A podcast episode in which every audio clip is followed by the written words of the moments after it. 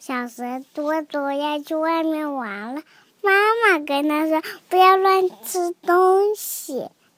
然后小蛇多多说：“我知道，我知道啦。”走着走着，他看见了一个香蕉，香蕉软绵绵的，一定吃了很舒服。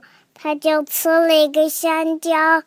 走着走着，他看见了一个葡萄、苹果、西瓜。他把这些豆子都吃光了，肚子快要胀起来了。小蛇多多不能动了。这时候，一个小蚂蚁爬到他的鼻尖上。爬呀爬，爬呀爬，爬来爬去，鼻子痒痒的，打了一个大大的、大大的哈欠，肚子里的水果打出来了，